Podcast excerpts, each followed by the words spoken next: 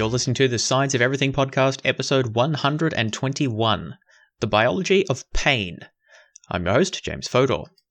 In this episode, we're going to look at the biology and psychology and neuroscience behind the perception of pain. So, this may not necessarily be the most pleasant topic, although I think it is a very interesting and important one.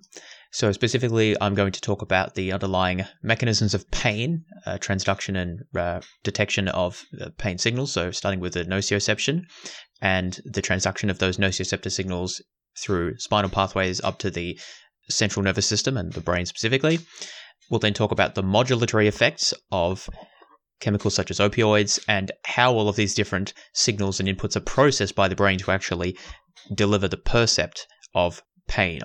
In doing so, we'll look at some interesting ideas and phenomena that are relevant, such as the, the phenomena of referred pain, psychogenic pain, and congenital insensitivity to pain.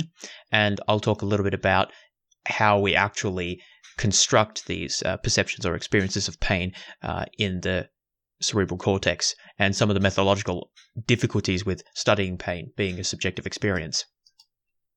Recommended pre listening is episode 63 on the nervous system, which will give some useful background, although probably not essential. All right, that all being said, let's make start and talk about what is pain. The standard definition that you'll find in these sort of introductions is taken from the International Association for the Study of Pain. They would know after all. They define pain as, quote, an unpleasant sensory and emotional experience associated with actual or potential tissue damage or described in terms of such damage, End quote.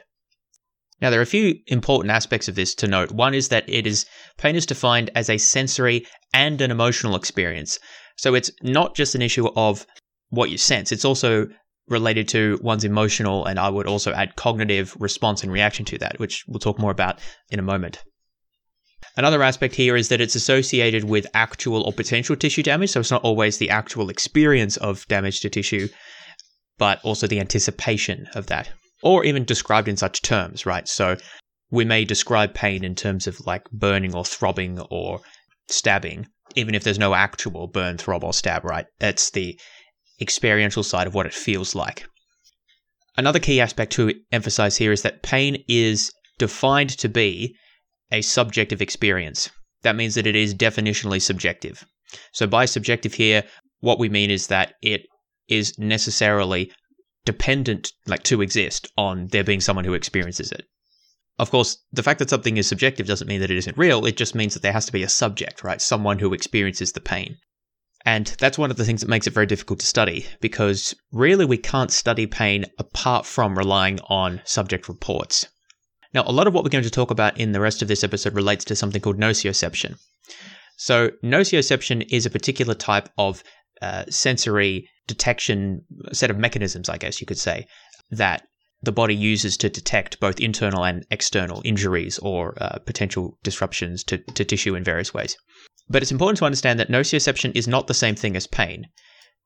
We'll get into more details of how that works in a moment, but nociception often results in pain, but it isn't the same as pain. So nociception is a way for the body to detect noxious stimuli. So noxious stimuli are stimuli or you know experiences that are potentially harmful or damaging. So that relates to the idea we just mentioned before about the fact that pain is associated with potential or actual tissue damage, right? And that makes clear its connection to nociception. But again, it isn't the same as nociception. And there's very strong evidence that nociception, that is the activation of these particular receptors, is neither necessary to produce pain nor is it sufficient to produce pain.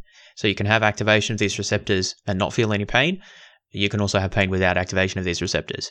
So there is a bit of a puzzle there about the connection of these two, and that's some the, something we'll talk about over the course of the rest of this episode.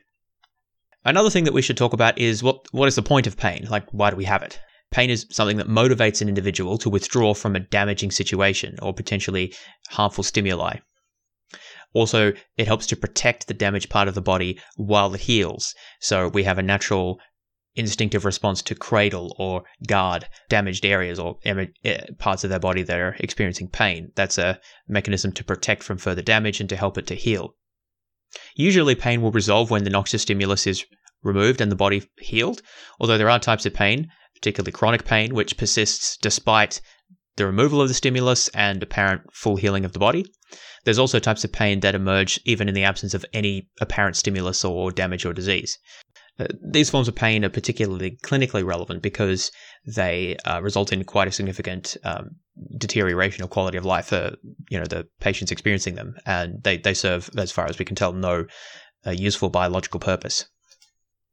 Now, having introduced the idea of pain, remember it's a subjective experience, often but not necessarily caused by the activation of nociceptors. Let's talk about some different types of pain, which will also help us understand this distinction a bit more. So, the most kind of basic or easiest to understand type of pain is nociceptive pain. So, this is pain caused by stimulation of sensory nerve fibers. Uh, these nerve fibers are embedded in, well, really throughout the body, but particularly in the skin. And um, when these fibers respond to relevant stimuli, we'll talk a bit about the types of stimuli later, but you know, standard sort of cutting or uh, excessive pressure or bruising and other things, uh, then that often uh, in healthy individuals leads to the perception of pain. Now, although nociceptors, as I mentioned, are uh, disproportionately found in the skin and therefore are responsive to external uh, types of stimulation, there are also nociceptive fibers found throughout the body in, well, not in necessarily, but surrounding and nearby to ligaments, tendons, bones, blood vessels, muscles, and other organs. And this uh, pain that is triggered by activation of these nociceptors is called deep somatic pain, uh, and often feels uh, gives rise to a sensation of sort of dull, aching, poorly localized pain. Superficial somatic pain, which is that which is caused by activation of nociceptors near the skin or other superficial tissue, by contrast, is sharp and well defined and clearly located. So again, this is the difference between pain that has a very clear sort of external source and pain that sort of comes internally from from somewhere that's often harder to localize, but both nevertheless still caused by activation of nociceptive uh, receptors. So that's the first type of pain, nociceptive pain, and that's I think what most people think about typically when they think about pain. But that's only one type of pain. There's also neuropathic pain. Now, this is pain that's caused by damage or disease to the nervous system itself.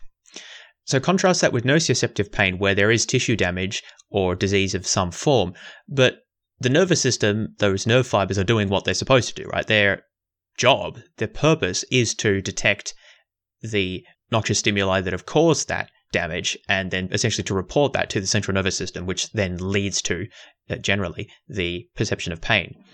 But neuropathic pain is different because it is caused by the nervous system itself not functioning correctly or some sort of disease or injury to the nervous system. A very simple example of this is when you bump your funny bone and you get that sort of weird tingling, uh, stabbing feeling. Uh, that's neuropathic pain. Of course, it's a fairly mild form because it's um, basically just banging your nerve there, and uh, there's no real lasting damage typically.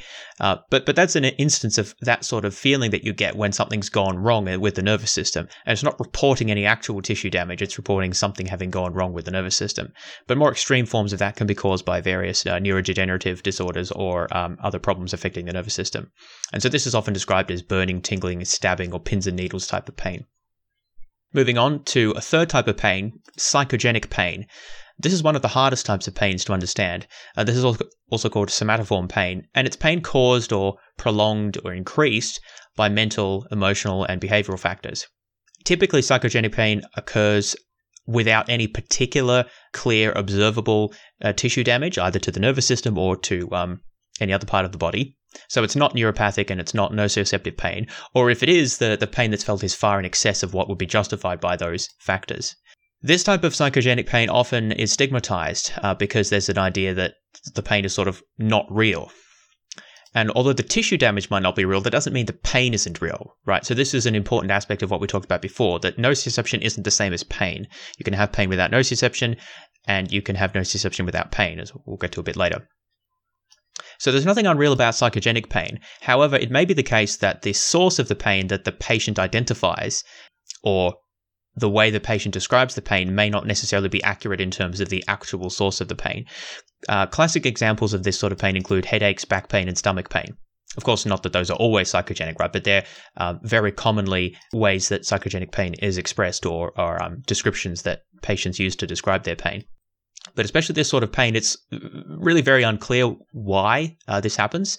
It seems likely that it is due to some sort of uh, dysfunction at the central level, at the central brain mechanism level. So basically, um, you know, somewhere in the cortex. rather than at the level of you know peripheral nerves. But this type of pain is still very poorly understood and is probably one of the contributing factors behind some forms of chronic pain that can't otherwise uh, be identified with any particular organic source. Now, the last type of pain that I wanted to talk about here is sometimes omitted, but I think is very important, and this is uh, sometimes called psychological pain or mental or emotional pain. I don't think mental or emotional pain are good ways to put it because all pain is mental and emotional. Psychological is probably the best we can do here, even though you might say, well, isn't all pain psychological? But I think it emphasizes the psychological origins of this type of pain. Note that this is different from psychogenic pain.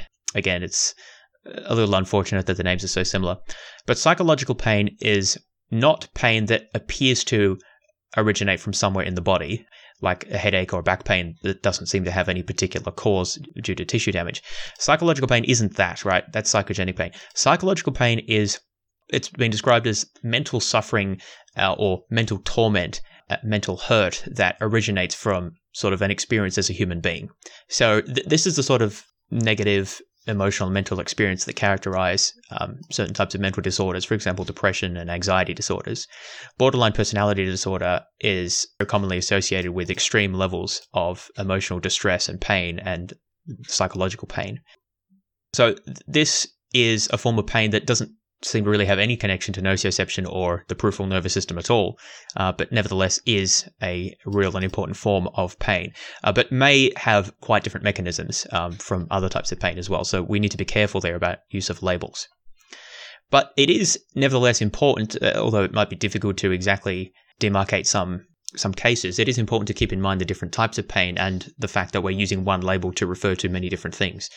So, nociceptive pain is pain that's caused by stimulation of uh, peripheral sensory nerve fibers, and that's typically what most people think about. I think at least at you know at, at the first outset when they talk about pain, it's also what we have most evidence about, and what most of what we'll be talking about henceforth will be uh, focused on, although not exclusively. Then there's neuropathic pain, which is caused by damage or disease to the nervous system itself, so like pins and needles when you bump your funny bone. Psychogenic pain is caused by uh, some sort of central dysfunction, which leads people to attribute pain to peripheral sources, even though there's no actual tissue damage in those places. There's no nociceptive input, but nevertheless, pain is still experienced.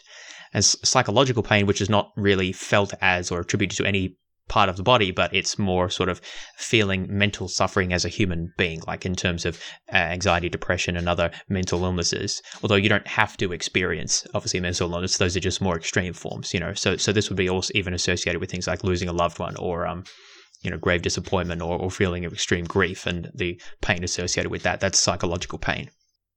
All right. So, having outlined some of the different types of pain, let's now talk about nociception a bit more and explain how these um, signals are detected and how they're conveyed to the central nervous system and the brain.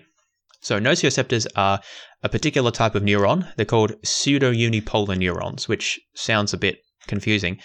But basically, all that means is that the cell body of the neuron uh, kind of sits off to the side, right? And then you have your uh, dendrites on sort of the one side and the axon on the other side, forming a, kind of like a, a, a straight vertical line, if you like and the cell body sits off to the side. Th- that's relevant in terms of the the structure of the of these neurons and where they sit with respect to the, the spinal cord, which we'll get to in a moment.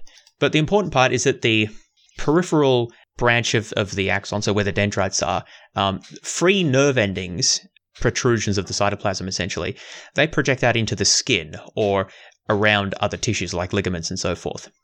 And essentially, when there is some type of tissue damage, specialized ion channels will be activated, causing a depolarization of the local membrane, which then, if there's sufficient depolarization, sufficient magnitude, it will trigger an action potential which travels down the axon um, and then passes on information to um, you know, further synapse neurons, which we'll get to in a moment.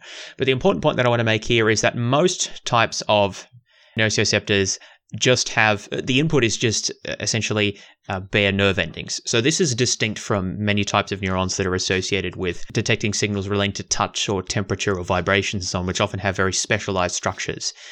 In the case of nociception, it's mostly just sort of naked nerve endings. And it's really therefore about the particular set of ion channels that are found in those nerve endings rather than specialized cellular structures themselves that that make these neurons specialized to detecting tissue disruption or tissue damage. Typically, however, the nerve endings are quite diverse and the word is polymodal, which means that they respond to a wide range of different stimuli, including temperature, mechanical pressure, and various chemicals like ca- uh, capsaicin, which is gives a burning sensation. So beyond a certain threshold, these receptors will be activated, like beyond a certain threshold of pressure and temperature and so forth, and uh, these sens- nociceptive sensations will be transmitted up to the brain. Now, these neurons, as I said, the the dendritic projections sit, you know, somewhere near the skin or near uh, other internal organs in the case of the somatic ones. The cell body itself resides in uh, what's called the dorsal root ganglion. So these are uh, protuberances that kind of poke out the backside of the of the spinal cord. They they kind of project uh, through the vertebra, yeah, if you like. And a ganglion is just a bunch of a bunch of nerve fibers and um, cell bodies kind of packed together. These neurons, remember I said that it's kind of like the cell bodies off to the side, and then you've got the dendrites and the axon sort of in a line next to it. Well, well, that's kind of relevant to understanding the structure because the cell bodies are sitting in the dorsal root ganglion, right? Uh, you know, along the spine, and then the input side of them projects out towards the skin, and the output side of them projects back into into the spinal cord, which again sits sits inside the, the vertebra of the backbone. So basically, the the point of these neurons is to get the uh, any nociceptive information from the skin or nearby in the skin, and again, this also there's projections towards um, uh, internal visceral systems as well. But let's just talk about the skin here. So it gets the gets the signals from there uh, and, and transmits them when there's a generation of an action potential through to other neurons uh, that it synapses with in the spinal cord. Different neurons pr- uh, project to different layers uh, within the spinal cord. So there's a fairly elaborate structure, layered structure of different neurons projecting to different places. I'm not going to talk too much about that, but bear in mind there's a there's a fairly elaborate structure here. Now, these nociceptors then synapse with what are called secondary neurons or interneurons that project to um, the dorsal horn of the spinal cord. So that's just the part of the spinal cord where the primary nociceptor, the ones we've just been talking about, synapses with the secondary ones, which then carry the signal up to the brain. So the primary nociceptors detect the signal, but they don't transfer to the brain directly. They fire an action potential through to where they synapse with a secondary neuron in the dorsal horn of the spinal column, and then that carries the signal up to the brain. We'll talk more about that um, transduction process a little bit more, but first, there's a few more things to say about nociception and the receptors. So, one important thing to understand is that there are two main types of nociceptors. I mean, there are many types, right? But there are two sort of big uh, distinctions that, that are often made C fibers and A delta fibers. C fibers have narrow, unmyelinated axons. You may recall that myelination is a process of basically fatty support cells wrapping around the axons of a neuron, which helps to transmit the, the signal of an action potential faster. Uh, for further details on that, have a look at past episodes that I've done on neurons and the nervous system. But the fact that C fibers are unmyelinated and also narrow, both of those mean that they're going to transmit their signals much slower than wider myelinated axons. Basically, being narrower means that essentially there's just uh, there's less room for the traffic to get through. If you like, it's like a narrower road. There's more congestion, to put it crudely. And unmyelinated also slows things down a lot. Whereas A delta fibers are wider and they're myelinated, so they're much much faster.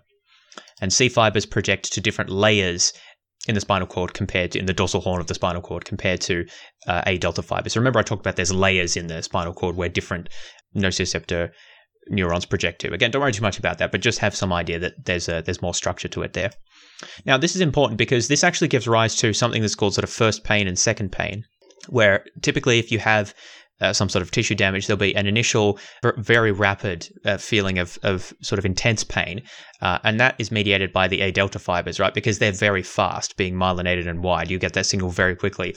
And then slightly after that, you have a slower but longer lasting kind of duller uh, perhaps more more throbbing feeling of pain, and that's the the sort of second pain that's coming from the C fibers, uh, because they're narrower and unmyelinated. It takes longer to transmit the signal, so they give rise to two di- distinct sensations. Now, as I mentioned, the sensitivity of a particular nociceptor depends on the population of ion channels that it expresses. And there are dozens of these different types of ion channels. And so they'll be specialized, these ion channels will be, will be specialized to the detection of specific stimuli, such as excessive cold, excessive heat, excessive pressure, specific types of chemicals like uh, capsaicin, or other chemicals that are um, produced or you know, hormones and things that are released as a result of tissue damage.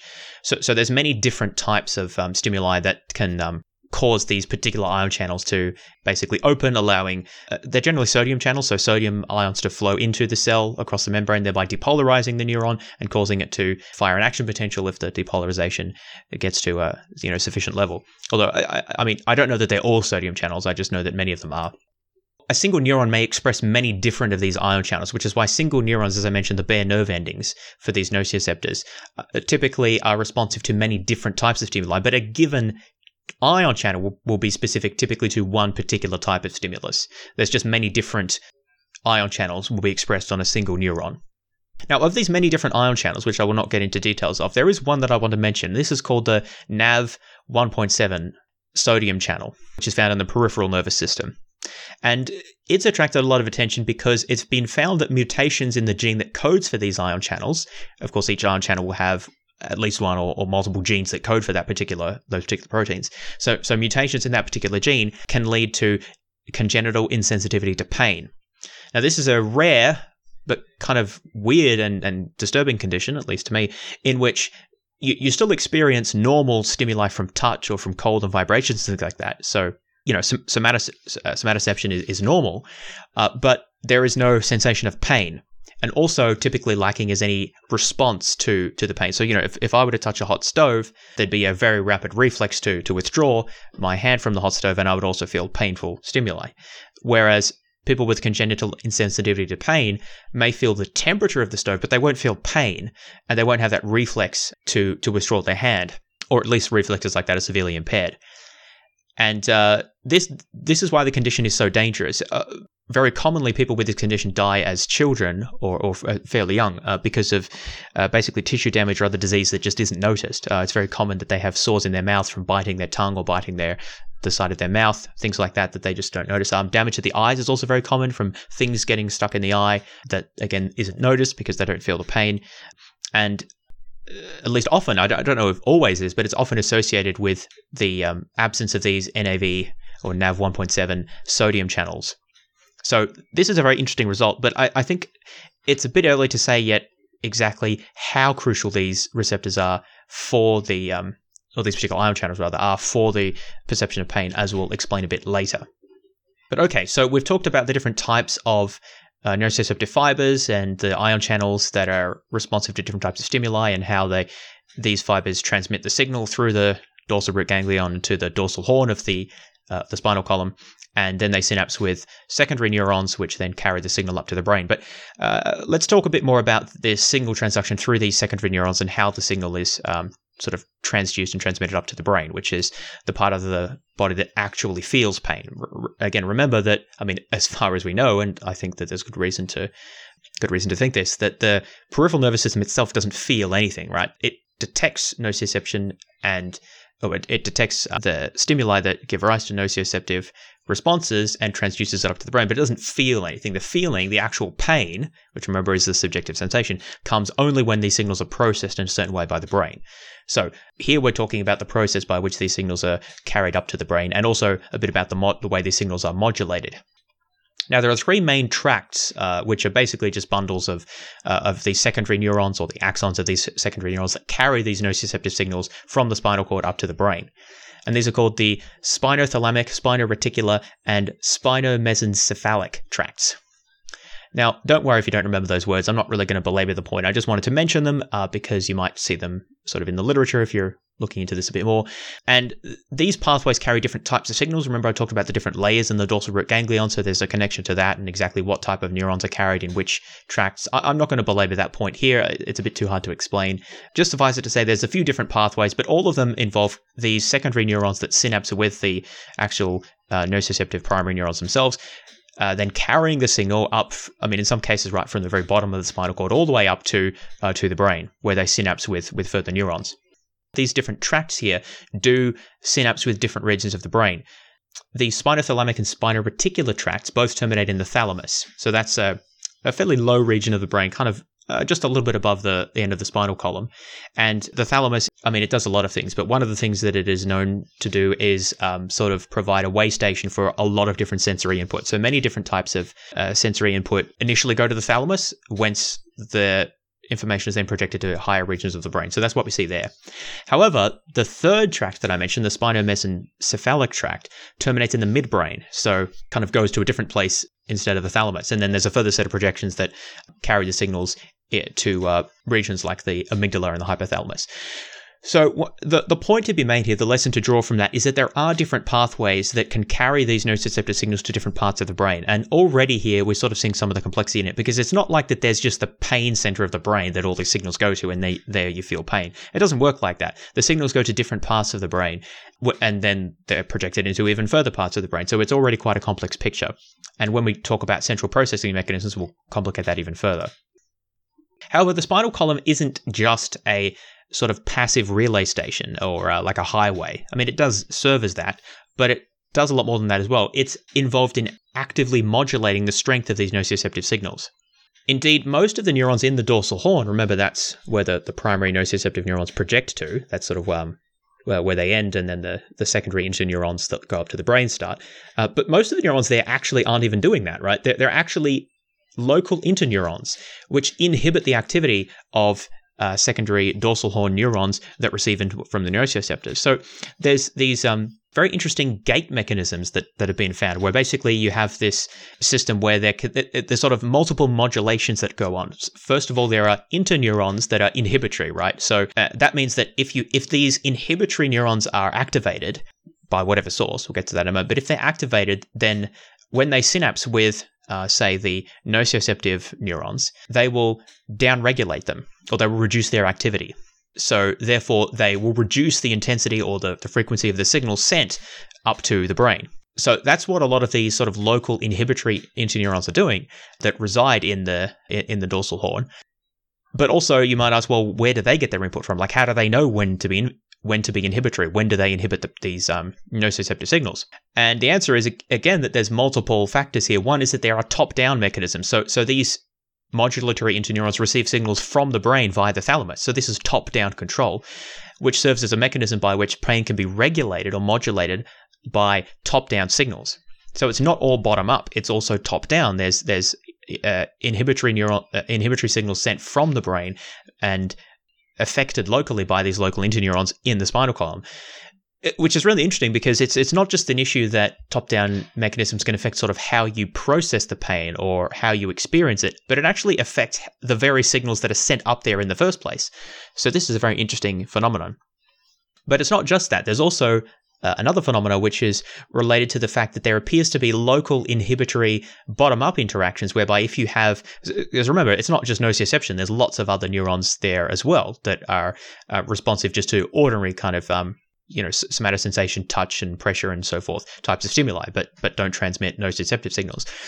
It appears that in many cases when those are activated they actually through these local inhibitory interneurons actually inhibit the uh, activity of, of secondary neurons that are carrying the signals up up to the up to the brain.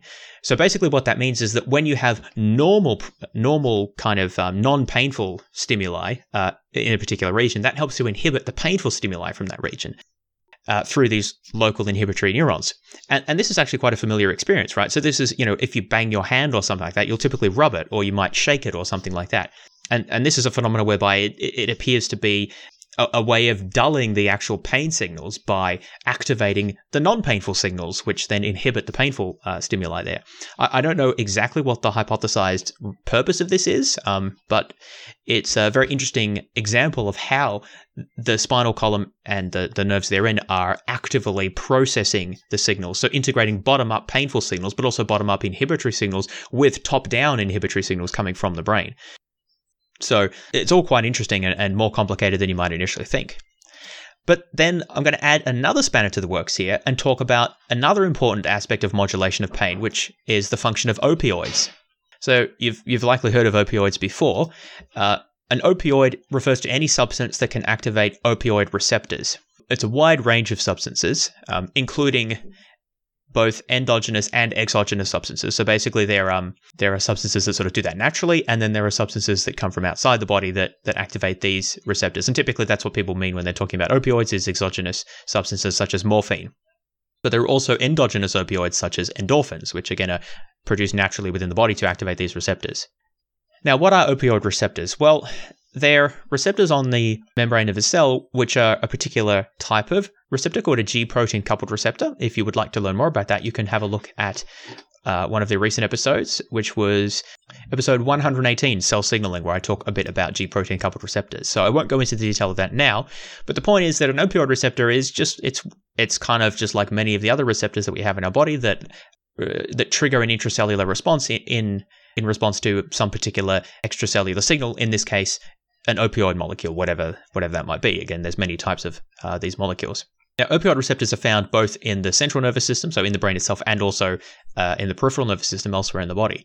Peripheral opioid receptors are known to influence or potentiate the activity of inhibitory interneurons. So basically, what they do is these um, peripheral opioid receptors, when they're activated by opioids, they help to boost the activity of inhibitory interneurons. So these are the interneurons that I mentioned that actually the majority of cells, uh, neurons in, in the spinal column. It's it's not the actual nociceptor cells or the secondary cells sending the signal up to brain, but it's these other inhibitory ones that are kind of modulating the effect there. So many of these have opioid receptors in them, uh, which when activated help to reduce the activity of, uh, of the interneurons and therefore it effectively diminishes or reduces the uh, intensity or frequency of the nociceptive signals being sent up to the brain. So this is why opioids are typically used as analgesics because they can reduce the uh, signals that are then sent to the central nervous system interpreted as pain. But it's also more complicated than that because central opioid receptors in the brain also appear to induce analgesia uh, by inhibiting cortical processing of pain as well as activating those descend, descending inhibitory fibers that I mentioned. So there's there's so many things going on here in the modulation of pain. There's the extent to which the nociceptors are active just based on external stimulus or you know in, internal uh, dysfunction with organs or tendons. Then there's the extent to which that is being modulated by the activation of you know ordinary non-painful uh, stimuli which, as I said, through these gating mechanisms inhibits the nociceptor signals. Then there's the extent to which those um, uh, nociceptor signals are modulated through top down mechanisms, including opioid receptor based mechanisms, as well as other non opioid based um, top down inhibitory uh, mechanisms. And then that's before we even talk about the effects of sort of emotion and cognition on the central processing of the nociceptor stimuli itself. So you can see that it's all a very complicated story, and it's not just a simple story of, oh, there's a nociceptive signal that's detected, it sends a signal to the brain, we feel pain. There's a lot more processing and integration, top down and bottom up, that goes on uh, in the spinal column before we even get to the brain. All right, but having said that, let's start talking about the brain and the central mechanisms of pain. So remember, all that we've been talking about so far with respect to nociception, with respect to opioid receptors, with respect to inhibitory interneurons and the primary and secondary neurons and all that. None of that is actually pain itself. This is just the transmission of nociceptive signals of varying intensities and different sorts to different parts of the brain. The brain itself is, is the region where these signals are processed in a particular way to give rise to the sensation of pain. So, you might be wondering, well, what part of the brain does that? And I've kind of indicated this before, but al- although there have been quite a few studies now looking at this from the point of view of um, lesion studies, where they look at people who have damaged regions of the brain, as well as neuroimaging studies, functional neuroimaging techniques like positron emission tomography and functional magnetic resonance imaging. None of these methods have really been able to identify any particular region that is very specifically like only active during pain and not during non-painful stimuli. So that there isn't like a pain center of the brain. That being said, there are some regions that are disproportionately more active during perceptions of pain than at other times. And some of the main regions here include the insular cortex, the anterior cingulate cortex, the amygdala, as well as various parts of the prefrontal cortex. So, the amygdala is a subcortical structure that is particularly associated with fear responses uh, as well as negative emotional reactions. So, that is not at all surprising that that's involved in pain uh, sensation. These other two areas, insular cortex and anterior cingulate cortex, uh, don't worry too much if you don't really know where those regions are. Um, they're just parts of the outer cortex, so the, the folded outer region of the brain. Um, they seem to be particularly important. The, the insular cortex appears to uh, be a region in which there's integration of the emotional and cognitive aspects of the pain. However, one sort of spanner in the works is that if you directly electrically stimulate these regions, such as the again the anterior cingulate cortex or the insular cortex, you rarely elicit painful stimuli. I mean, sometimes you do, right? But w- when you electrically stimulate other regions of the brain, you'll often elicit particular sensations of stimuli, uh, like having been touched in a particular place or having a, a particular smell or seeing a particular object. Um, but when you activate these parts of the brain, you don't typically get pain. So it, it seems that activation of these regions, or at least non-specific activation, isn't uh, sufficient for pain. Of course, our methods of intervening through direct electrical stimulation are quite crude and primitive, so maybe we just sort of don't know how to do it in the right way. Furthermore, there have also been studies that show that regions like the insular cortex and anterior cingulate cortex still show activity both in healthy controls and also in subjects who have c- congenital insensitivity to pain, even though the latter don't have any experience of pain uh, when the activation was was measured. So it's a little unclear what these regions are doing. They do seem to be important in the processing of pain stimuli, but they don't seem to be sufficient for, for pain. Activating them doesn't necessarily generate pain, and people with congenital insensitivity to pain have these regions activated but don't feel the pain. So there, there's some missing ingredient here, it seems, that we don't understand yet. There's a few other issues, um, and remember I talked before about the fact that nociception is not the same thing as pain, and nociception is, is neither necessary nor sufficient for pain. I've already talked about congenital insensitivity to pain as occurring particularly when certain types of these ion channels are missing in, in nociceptor neurons, and that leads to the absence of normal painful responses in, in those who experience this condition. However, case studies have shown that such people can experience some forms of pain, such as headaches as well as neuropathic pain.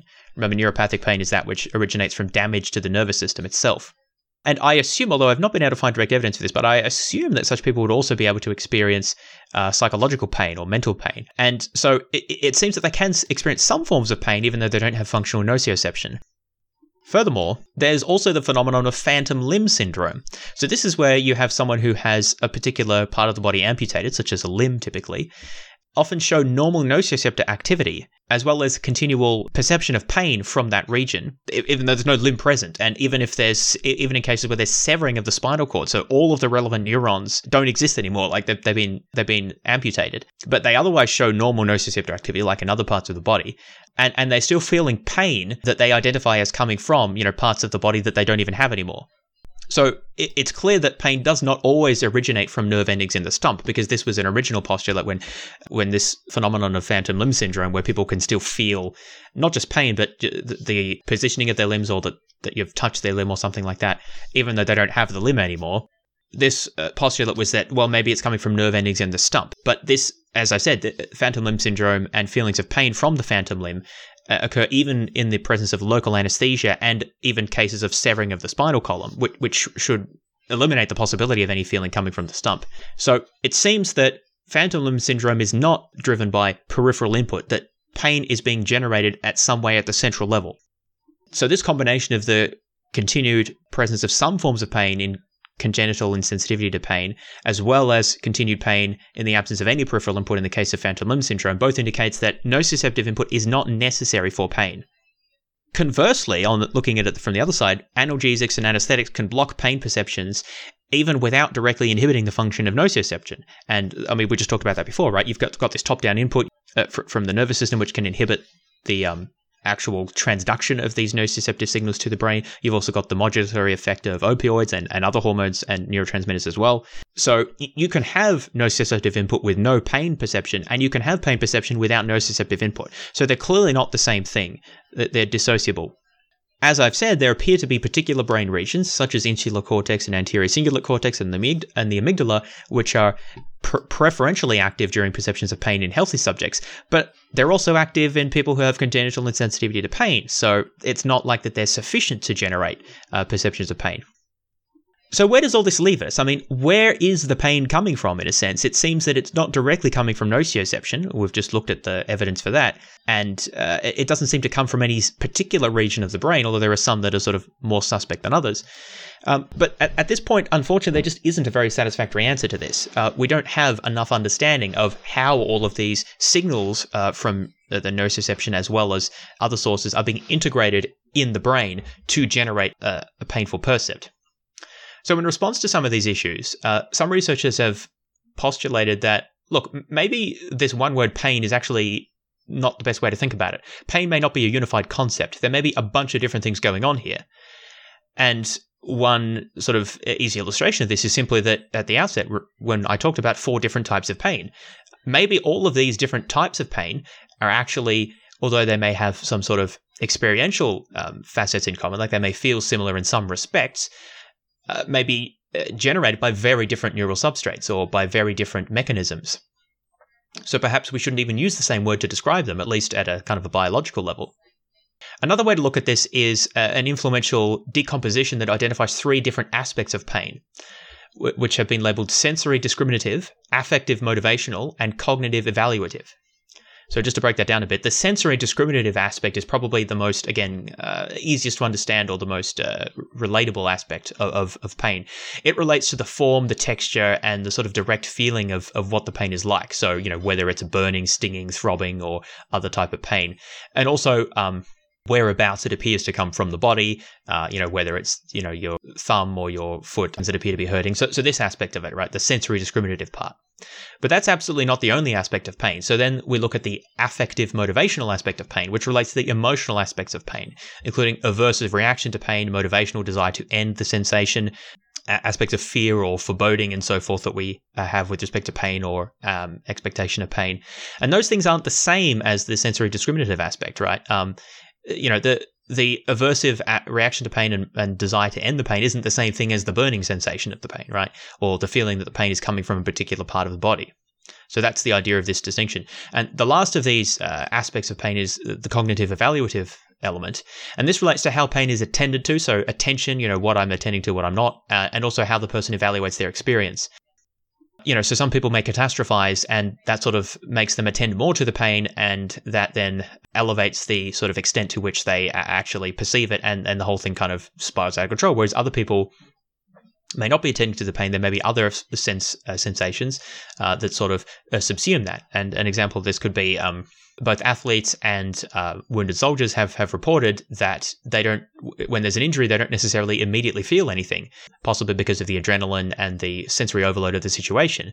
Uh, only afterwards, when that sort of, uh, when those aspects are, are, less salient, then they actually feel the pain. So, so that may be related to the cognitive evaluative component of pain. As well as recognition, you know, that I am in pain, right? And, you know, I can experience this now.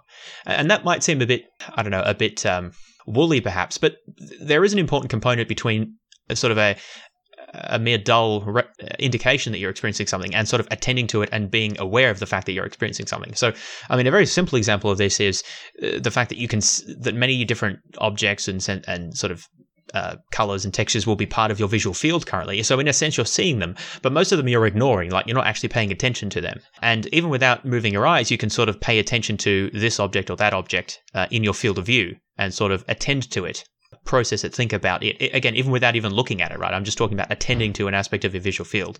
So this would be, again, part of the cognitive evaluative component, which is, especially for humans, very important in the way that we experience things. The key aspect of the, uh, this trichotomy here is that these different aspects of pain may all be processed by different parts of the brain or different uh, processing mechanisms within the brain.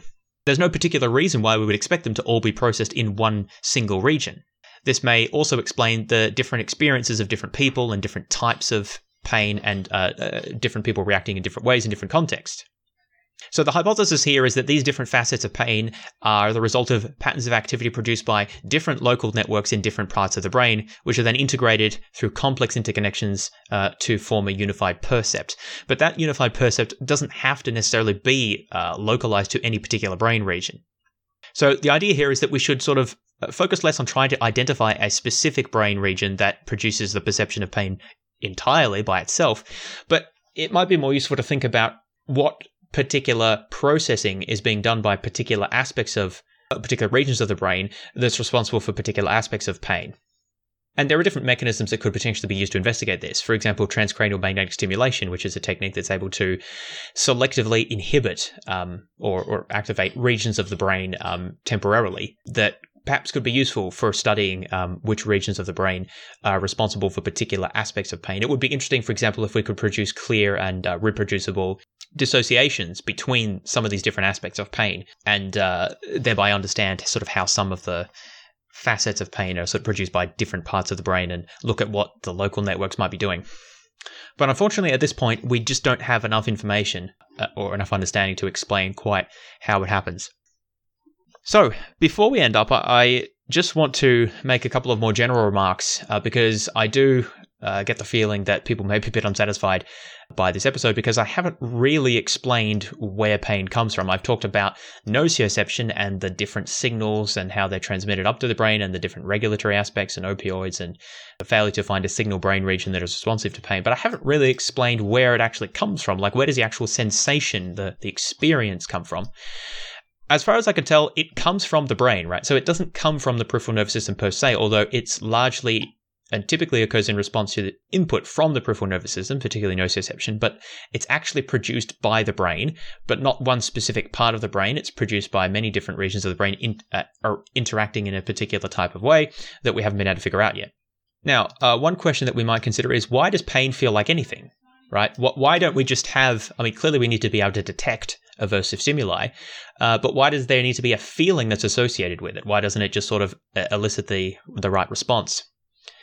I think one partial answer to this is that there are instinctive responses that we have. Um, you know, for example, if you're touching a hot object, you'll instinctively pull back your arm, and that's not something. The signal there doesn't even.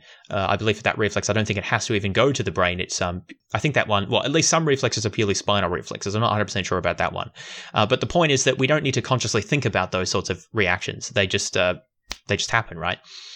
And so for things like that, you don't actually need to feel anything, right? But for a lot of experiences, there's no sort of clear one behavioral response that's just sort of always going to be the right one, or almost always, like it is in the case of the hot stove. For a lot of things, it's going to be an issue of we're going to need to sort of think about uh, and process at a cognitive level what the appropriate response is to avoid that situation or to um, to, to help protect from from further damage. And so it seems that, that there needs to be some sort of more generalized signal to our that's accessible to our conscious awareness that that we can then respond to in a deliberative way. I mean, and this is probably true for other animals as well, right? Although perhaps at a reduced level because they have a you know reduced capacity for uh, integrative reflective thought, but that you know they still have some capacity for that. Although the extent to which other animals experience pain in the way that humans do is is a con- is a controversial and difficult issue, but I'm I'm not going to talk about that here, other than just to say that remember, pain is defined as a subjective uh, sensory and emotional experience, and therefore, um, in some sense, no amount of comparing the nociceptive pathways can directly tell you uh, another whether another type of organism is experiencing pain, and that's a major limitation of, of current methodologies. But anyway, um, the point there is that it, it seems that the role of pain may be to provide some sort of more generalized signal that's accessible to our awareness and at an emotional level as well, that then prompts us to respond to that. And I suppose you could still ask, well, yeah, but couldn't there be such a sort of signal that still doesn't feel like anything? Uh, and at that point, uh, again, this this really moves us into the realm of philosophy rather than than science. But at least I would say, well, look, it seems that all of our other sensations, uh, at least when we're consciously sort of attending to them, you know, sight, sound, touch, and so forth, uh, I mean, they all feel like something. They feel like different things, of course, because they're different, but they all feel like something. There's a sort of a qualia to them, as the philosophers say. So it's not really clear that why pain would be different in that respect. And perhaps there's nothing more to say about it other than, look, it just turns out that when you are an organism with a, a nervous system operating in such and such a way, then there just is such a thing that it feels like to be that uh, to be that system. I mean, it's sort of no more obvious that there should be something that it feels like than that there shouldn't be, right? I mean, why would you think either way that there should be a thing that it feels like to be in pain versus not a thing that it feels like to be in pain? So I think that we can understand why we need more than just mere re- reflexive responses to pain, and that's why there maybe needs to be something more sort of uh, more sort of generalized signal that we can respond to. In terms of why why does that feel like something? Uh, it seems that there's not much that we can say at this point other than well, sensation just turns out to feel like something when you're that sort of thing. Perhaps one could build organisms that behave similarly but didn't have any sort of experience, but we don't really know that, and uh, that's something that perhaps it will take a long time to figure out. Although I suspect that if you try to build anything that even works remotely like a human in terms of the internal operation, that it will feel like something to be that thing. And so therefore it would be capable of experiencing pain.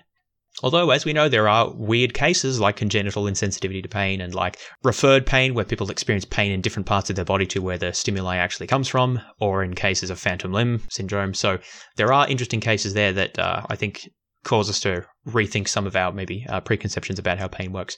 But anyway, that's enough speculation for now. Hopefully, you found this episode interesting, if maybe not entirely satis- uh, satisfying in all respects. If you enjoyed the show, then uh, feel free to join the Facebook group uh, where I provide uh, updates about the show periodically and links to new episodes when they're released. Uh, so you can find that by going onto Facebook and just searching for the Science of Everything podcast.